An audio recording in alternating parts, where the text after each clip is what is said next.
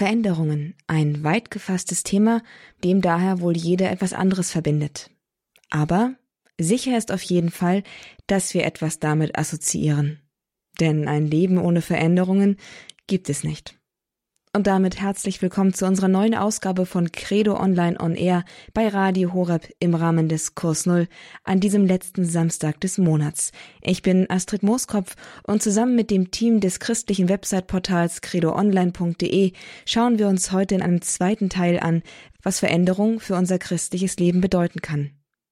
Dazu gibt's Beiträge, Interviews und Zeugnisse zu einem bunten Themenstrauß. Zum Beispiel Klimaschutz, aber auch Sucht und nicht zuletzt und ganz besonders Lebenspläne und Zukunftsträume.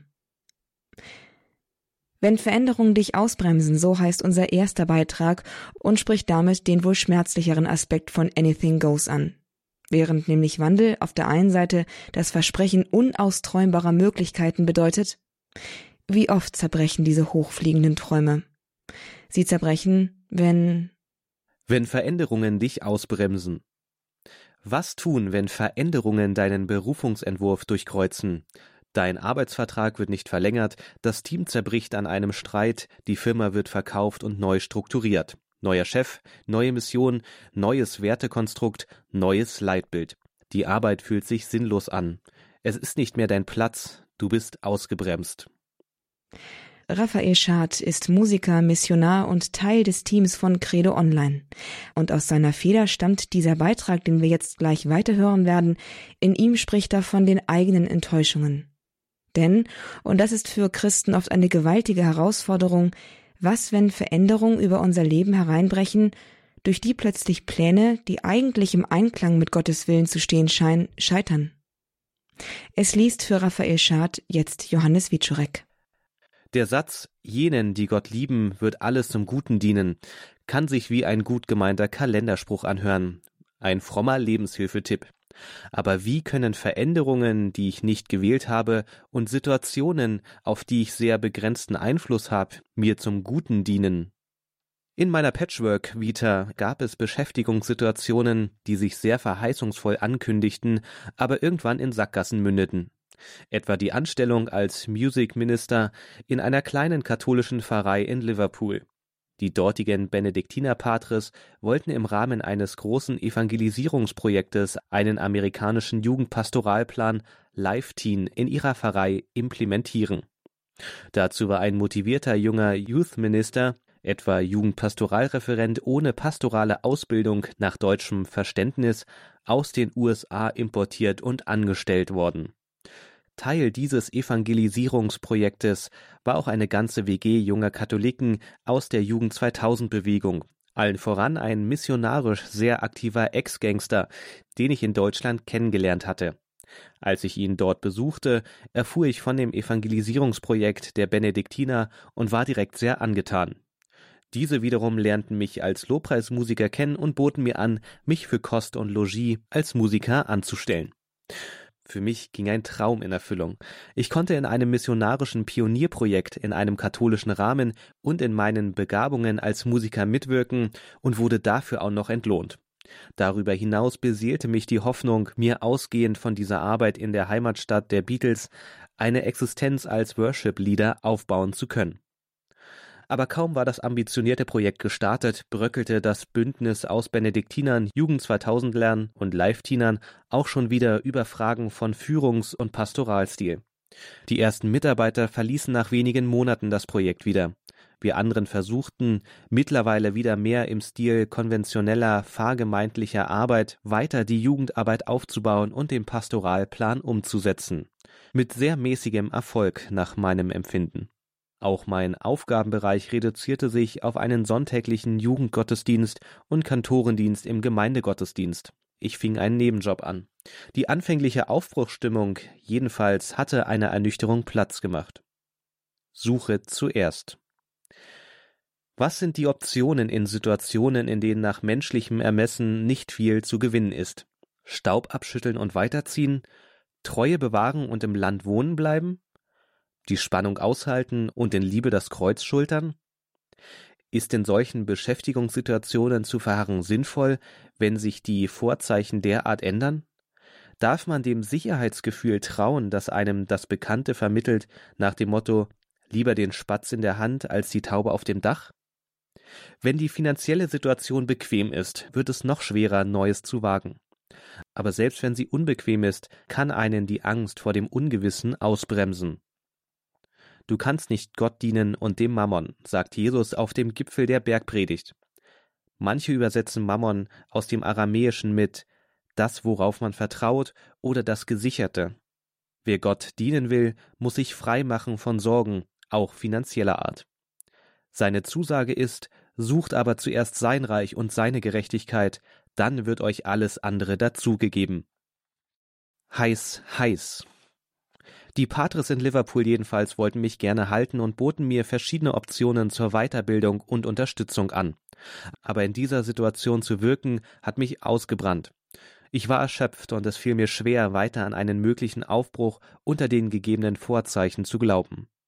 Mit einer Überraschung ging in jenem Sommer eine andere Tür in Form eines Studienangebotes für mich auf. Einen Heiß-Heiß-Ruf quasi bei meinem Topfschlagen nach dem Reich Gottes. Eine Überraschung, die ich in diesem Moment brauchte, um nicht in morsche Sicherheiten zurückzukehren. Die musikalischen Pläne hatte ich aufgegeben. Aber die Entscheidung stellte sich für mich als richtig heraus. Das pastorale Projekt in Liverpool versank im Jahr darauf, und wenige Jahre später wurde auch die Pfarrei als Ganzes aufgelöst. Jenen, die Gott lieben, wird alles zum Guten dienen. Was ist das Gute, das man aus einer solchen Sackgasse mitnimmt? Die Psalmobeats, die ich 15 Jahre später für Credo wieder auspackte? Neulich habe ich mit Freunden auf Facebook entdeckt, dass einer der jungen Liverpooler in Steubenville in den USA Theologie studiert hat. Aber letztlich kann dieser Satz jenen, die Gott lieben, keine diesseitige Garantie auf Wohlergehen meinen. Schließlich haben jene, die Gott ultimativ geliebt haben, es oft mit den Leben bezahlt. Jenseitsvertröstung? Vielleicht. Ohne die Hoffnung auf den Himmel macht dieser Satz, wie auch die Seligpreisungen, jedenfalls keinen Sinn.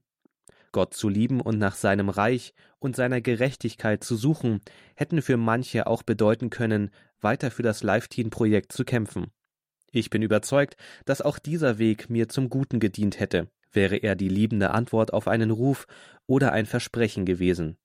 Ein Verharren aus Angst oder Bequemlichkeit jedoch ist es nicht verheißen, dass es zum Guten dienen wird. Und selbst das Glaubenswagnis von gestern, in meinem Fall das Evangelisierungsprojekt im Ausland, kann die morsche Sicherheit von morgen werden. Umbrüche, Aufbrüche, Wagnisse. Manchmal verstecken wir uns hinter schweren, gefällten Entscheidungen und hoffen insgeheim, dass Gott uns ab jetzt mit Herausforderungen in Ruhe lässt.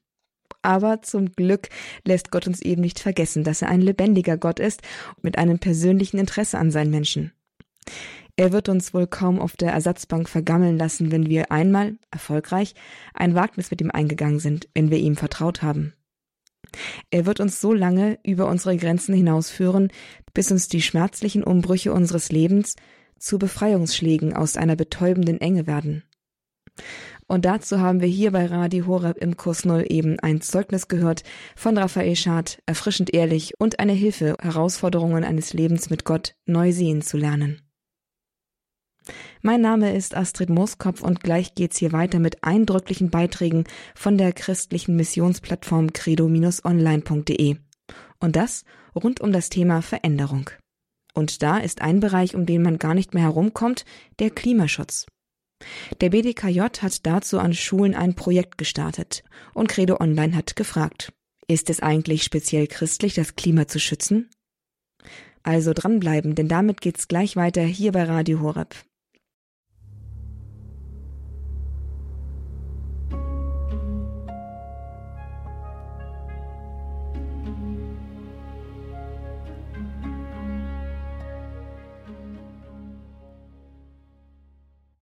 Radio Horeb mit dem Kurs Null am letzten Samstag des Monats mit Credo Online on Air und dem großen Thema Veränderung. Ich bin Astrid Mooskopf. Wer die Welt verändern will, der steht erstmal vor dem Problem, dass sich die Welt bereits ziemlich doll verändert und rasant. Und das ohne, dass wir etwas getan haben. Handlungsbedarf scheint es einzig bei der Richtung der aktuellen Veränderungen zu geben, denn so richtig gut scheint es von selbst mit der Welt nicht zu werden. Schon länger nicht, wenn man ehrlich ist. Ein großer Themenkomplex ist da der Klimaschutz. Was in den 60er Jahren in Deutschland linksideologisch begonnen hat, nämlich der Ruf nach einem Umweltbewusstsein, dem Schutz der Natur und so weiter, scheint sich mittlerweile vom ideologischen Hintergrund gelöst zu haben und zu einer allgemeinen Forderung an den moralisch integren Menschen geworden zu sein. Man solle doch die Umwelt schützen. Und seit der Umweltenzyklika Laudato Si von Papst Franziskus ist dieses Thema auch in die Mitte des christlich-katholischen Diskurses gelangt. Der BDKJ, der Bund Deutscher Katholischer Jugend, hat dazu an den Schulen nun ein Projekt gestartet, um bereits früh für das Thema Umweltschutz zu sensibilisieren und das aus christlichen Motiven. Für Credo Online hat Jonathan Huber ein Interview mit Simon Fischer vom BDKJ geführt zu dem Projekt Weltveränderer. Bei uns bei Credo geht es ja gerade um das äh, große Überthema Veränderung wenn man sich anschaut, was sich gesellschaftlich so verändert, dann kommt man nicht drum um das Riesenthema Klimawandel. Ich würde sagen, das oder zumindest eines der bestimmenden Themen in Politik und Gesellschaft. Wenn man sich so anschaut, wer sich alles für den Klimaschutz einsetzt, also NGOs, Parteien, Verbände, Unternehmen und viele andere, drängt sich irgendwie die Frage auf, warum brauchen wir da eigentlich auch noch kirchliches Engagement in diesem Bereich? Ich bin dann immer jemand, der fragt, warum nicht? Ja, also ähm, wir wir alle brauchen ein gesundes Klima, um darin leben zu können. Und wir, die Kirche gehört auch in diese Welt und möchte auch in dieser Welt und soll in dieser Welt leben. Und dann ist es natürlich auch die Verantwortung auch von allen, inklusive Kirche, für das Klima etwas zu tun. Selbstverständlich. Letztendlich ist die katholische Kirche mit über eine Milliarde Mitgliedern auf der ganzen Welt halt ein Global Player, den man eigentlich nicht ausschließen darf bei Angelegenheiten der ganzen Welt. Was in diesem Thema ja auch ein großer Punkt ist, ist die Enzyklika Laudato Si von Papst Franziskus 2015. Da ruft er explizit die Christen zur Bewahrung der Schöpfung auf. Wo besteht unsere besondere Verantwortung gegenüber der Umwelt? Also unsere als Christen? Ich war mal in einem Gottesdienst, wo ganz besonderes Augenmerk auf die Entstehungsgeschichte der Erde gelegt wurde in diesem Zusammenhang. Und zwar, dass als der Mensch geschaffen wurde, wurde er geschaffen, um über die Welt zu herrschen. Und jetzt ist es aber so, dass wir das offensichtlich in den letzten Jahren und in letzter Zeit nicht mehr so gut gemacht haben. Und wir aber in dieser Verantwortung stehen, uns um diese Erde und diese Schöpfung zu kümmern. Weil was macht einen erfolgreichen Herrscher aus? Jetzt nicht, dass ich mir irgendwas unterjoche und das ausnutze, sondern es soll ja auch weiterleben. Ein guter Herrscher kümmert sich um sein Volk, um sein Gebiet. Und in dem Fall inkludiert das halt auch nicht nur uns Menschen, ja, das hat er auch in Laudato Si erwähnt, die Ungerechtigkeiten äh, beiseite ihm, sondern eben auch die Tiere und auch die Umwelt. Und deswegen ist es schon allein von der Entstehung des Menschen und warum er überhaupt existiert, die Verantwortung von uns Menschen, dass wir uns um die Schöpfung kümmern. In der Bibel gibt es ja verschiedene Bezugspunkte zur Schöpfung. Ich habe mal einen noch rausgesucht. Im Römerbrief, in bester Römerbriefmanier steht da, denn auch sie, die Schöpfung, soll von der Knechtschaft der Vergänglichkeit befreit werden zur Freiheit und Herrlichkeit der Kinder Gottes. Das wird gern so als Auferstehung der Schöpfung bezeichnet. Was, was bedeutet das für unser Verhältnis zur Schöpfung? Ich verstehe es jetzt so. Wir sehen ja, dass momentan durch Artensterben, durch diese Veränderungen, die vorhanden sind, äh, scheint ja irgendwas nicht in Ordnung zu sein. Das heißt, ähm, es muss etwas verändert werden, es muss was getan werden, dass diese Vergänglichkeit gestoppt wird. Ja, dass das, äh, durch die Klimaerwärmung, wo Lebensräume zerstört werden, durch unser Handeln im wirtschaftlichen Gewinnsinne, dass da irgendwelche Abrodungen stattfinden, wo äh, Lebensräume zerstört werden, etc., wo die Natur zerstört wird, die eigentlich unser, unser Sauerstoff wieder anreichert. Das alles darf so nicht passieren. So verstehe ich diese, diese Zeile. Und das ist halt unsere Verantwortung, unsere christliche Verantwortung sagt Simon Fischer vom BDKJ. Mit ihm spricht Jonathan Huber von der Mission-Website Credo Online über das Klimaschutzprojekt Weltveränderer des BDKJ. Wir setzen uns nämlich in dieser Sendung hier heute bei Radio Horeb mit dem großen Thema Veränderung auseinander. Und angesichts der globalen Unverteilung der Güter und der Umweltverschmutzung bedeutet das für uns Christen auch, einen nachdenklichen Blick auf das Thema Klimaschutz zu werfen. Doch, was kann schon einer alleine ausrichten? kommen wir mal von der Betrachtung des Gesamtproblems zu der Frage, was können wir dagegen tun?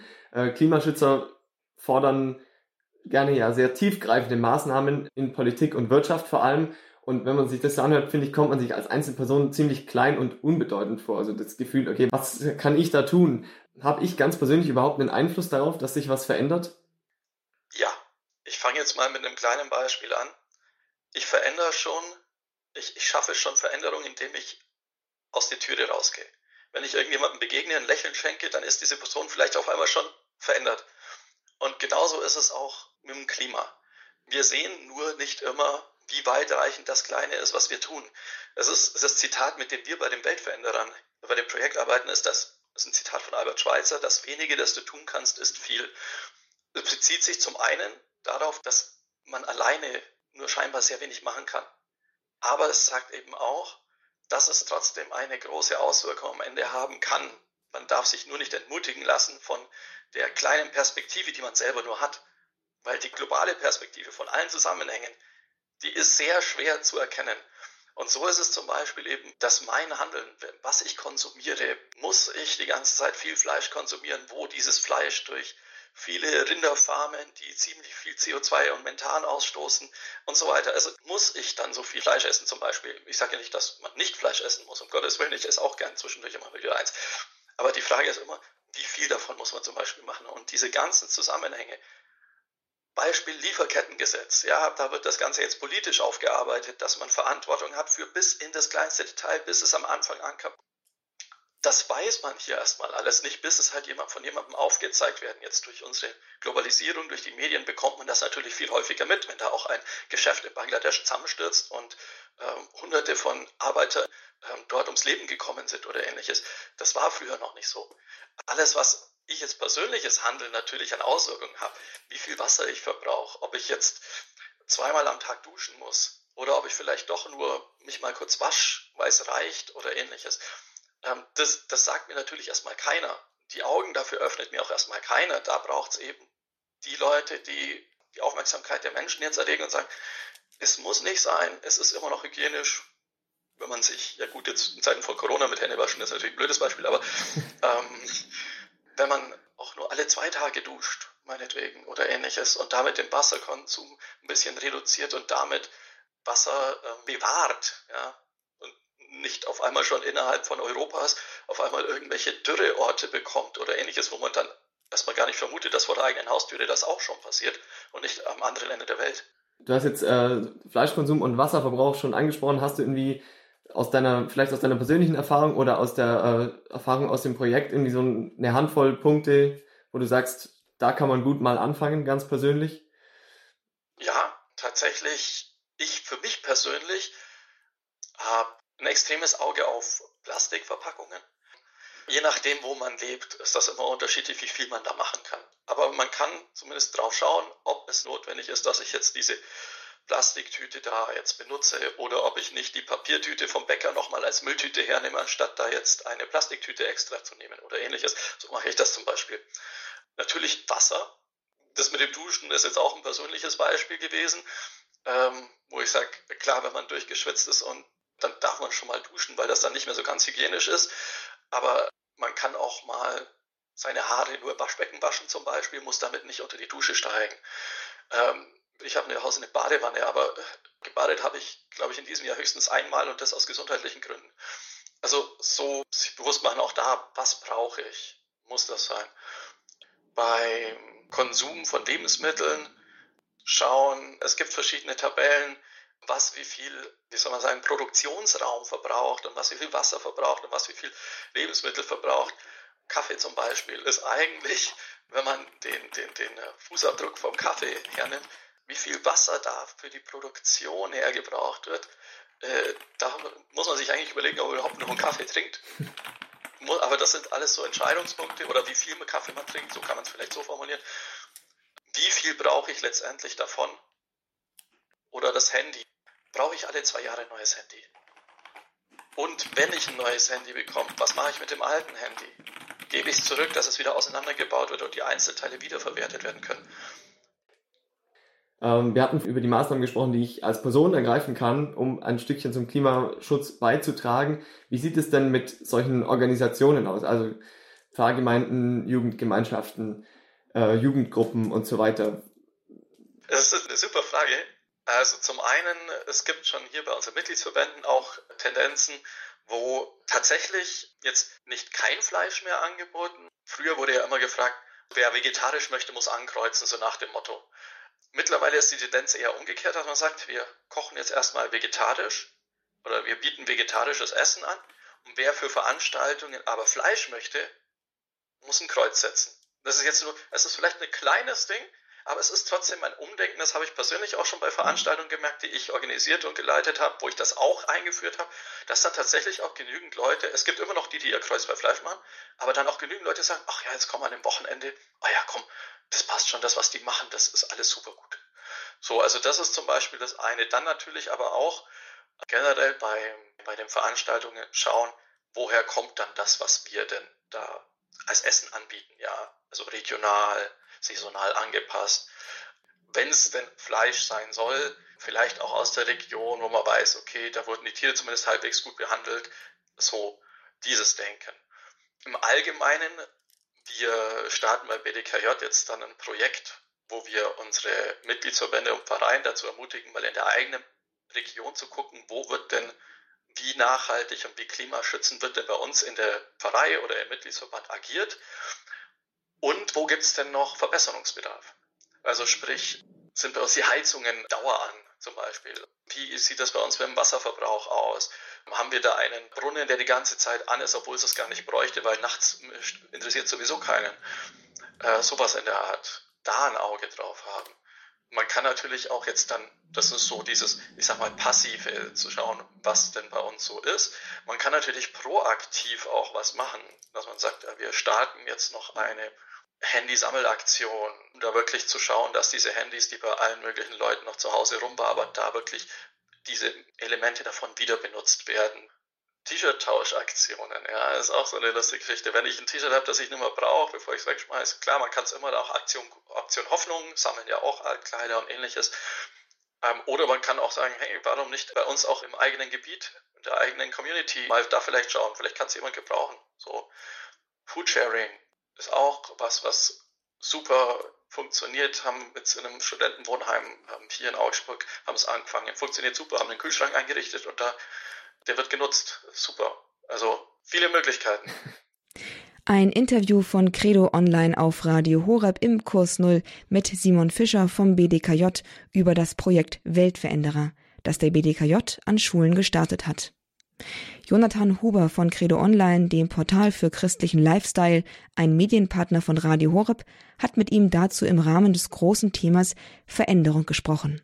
Und dieses Gespräch ist auf credo-online.de in schriftlicher Form nachzulesen.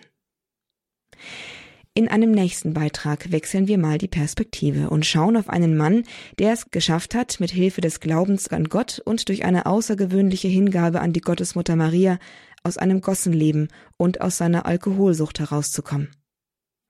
Also ein neuer Blick auf das Thema Veränderung, Veränderung des Lebens, des Lebensweges, der schon ans Ende gekommen zu sein scheint. Also dabei bleiben heißt es auch jetzt wieder beim Kurs Null mit Credo Online on Air auf Radio Horeb, dem Sender, bei dem es heißt Leben mit Gott. Ich bin Astrid Mooskopf und jetzt deftige Beats für die Bekenntnisse von jemandem, der sagt, die Liebe Gottes hat mich gerettet, mir den Weg gezeigt und gibt mir die Kraft, dem Leben jeden Tag aufrecht zu begegnen. Found the Way von Clark and Smith.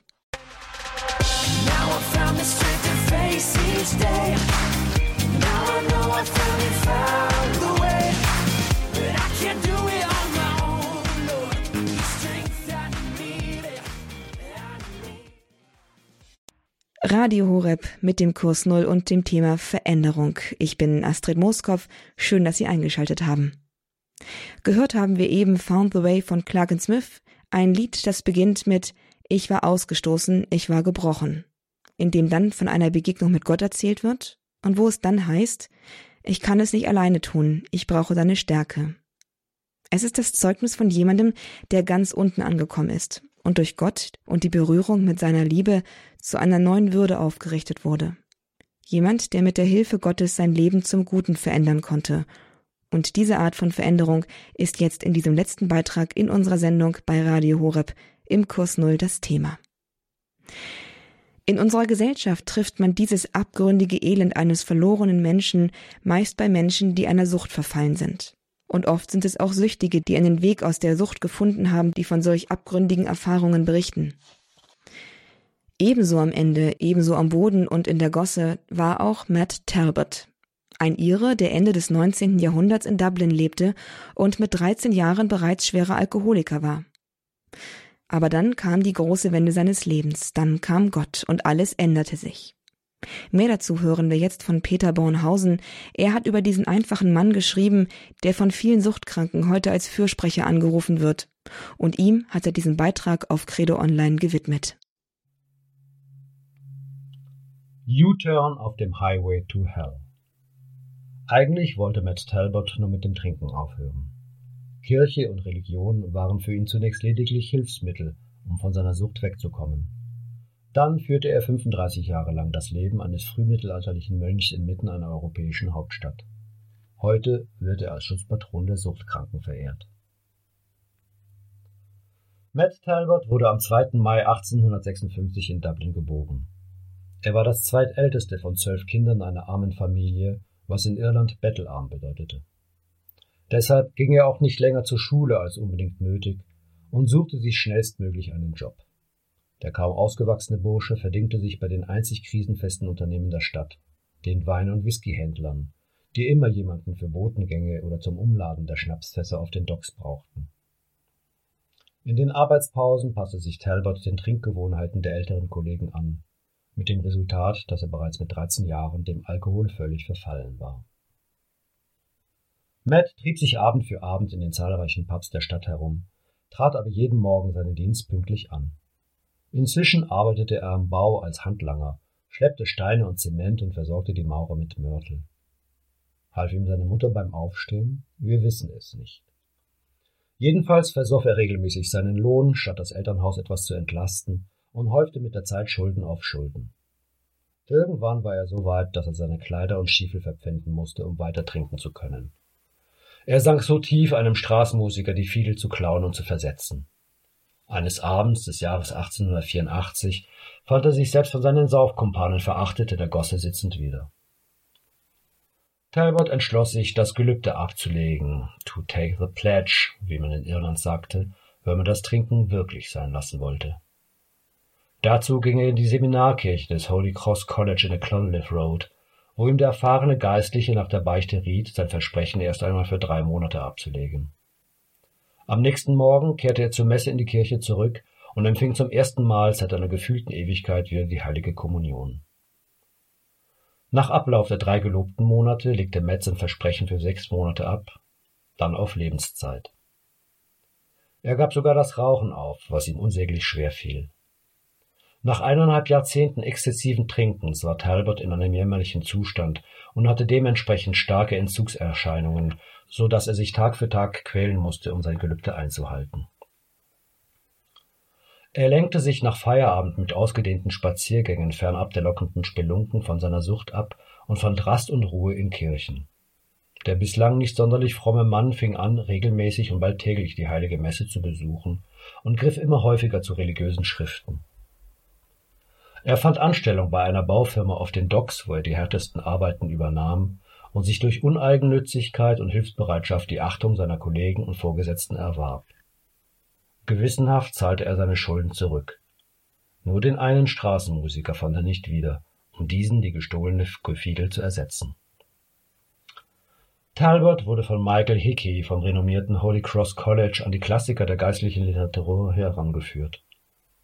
Dieser Professor beantwortete ihm auch die vielen Fragen zu den Stellen, die er nicht verstanden hatte. Durch Hickey entdeckte Talbot die Lebensbeschreibungen irischer Mönche des sechsten Jahrhunderts und ahmte diese dadurch nach, dass er seine gesamte freie Zeit mit Gebet, Fasten und religiöser Lektüre verbrachte. 35 Jahre lang.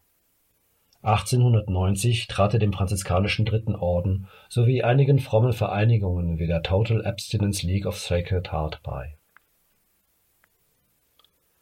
Nach dem Tod der Mutter 1915 bezog er ein kleines, nur auf seine religiösen Bedürfnisse spartanisch eingerichtetes Zimmer. Er schlief auf einem Brett mit einem Holzscheit als Kopfkissen, stand mitten in der Nacht auf, um zum Gebet mit ausgestreckten Armen niederzuknien, das gälische Croesfil, und ging jeden Tag vor der Arbeit in die heilige Messe. Sonntags besuchte er mehrere.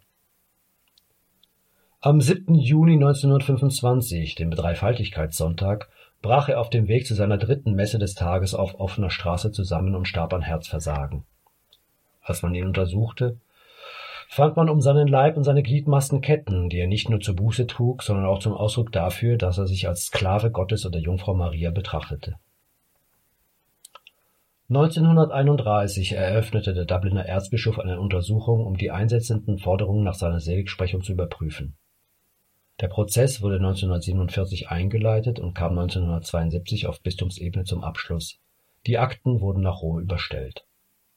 Ebenfalls 1972 wurde sein Grab vom Glasnevin-Friedhof in die Kirche Our Lady of Lourdes, Sean McDermott Street, übertragen, in demjenigen Dubliner Stadtteil, in dem Talbot sein Leben verbracht hatte sein Sarg ist dort hinter Glas sichtbar. 1975 erklärte ihn Papst Paul VI. zum ehrwürdigen Diener Gottes. Zu seiner Seligsprechung fehlt lediglich ein anerkanntes Wunder auf seine Fürsprache. 1978 wurde im Dubliner Stadtzentrum die Talbot Memorial Bridge über der Liffey eröffnet.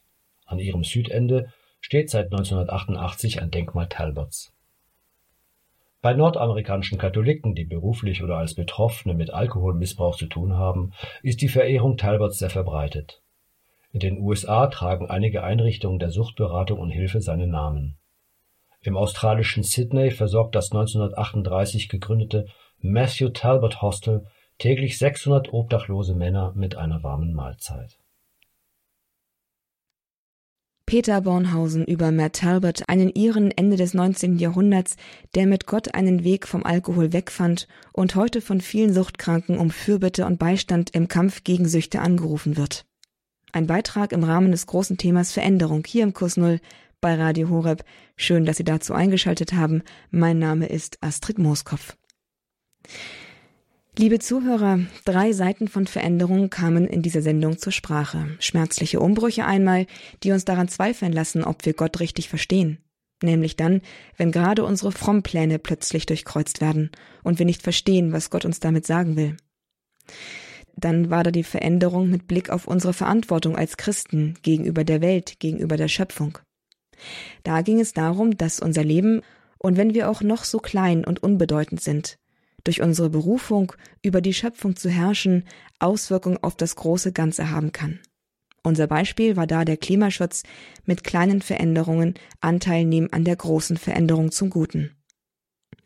Und jetzt zuletzt ging es um Veränderungen, die wir nicht aus eigener Kraft schaffen, wo Gott uns zu Hilfe kommt und uns manchmal vor dem sicheren Tod seelisch oder körperlich retten muss.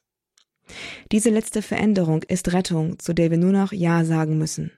Das Leben von Matt Talbot, das wir dazu gehört haben, spiegelt das wider. Liebe Zuhörer, die Beiträge, die wir da gehört haben in dieser Sendung, die können Sie natürlich alle auch noch einmal nachlesen, und zwar auf credo-online.de.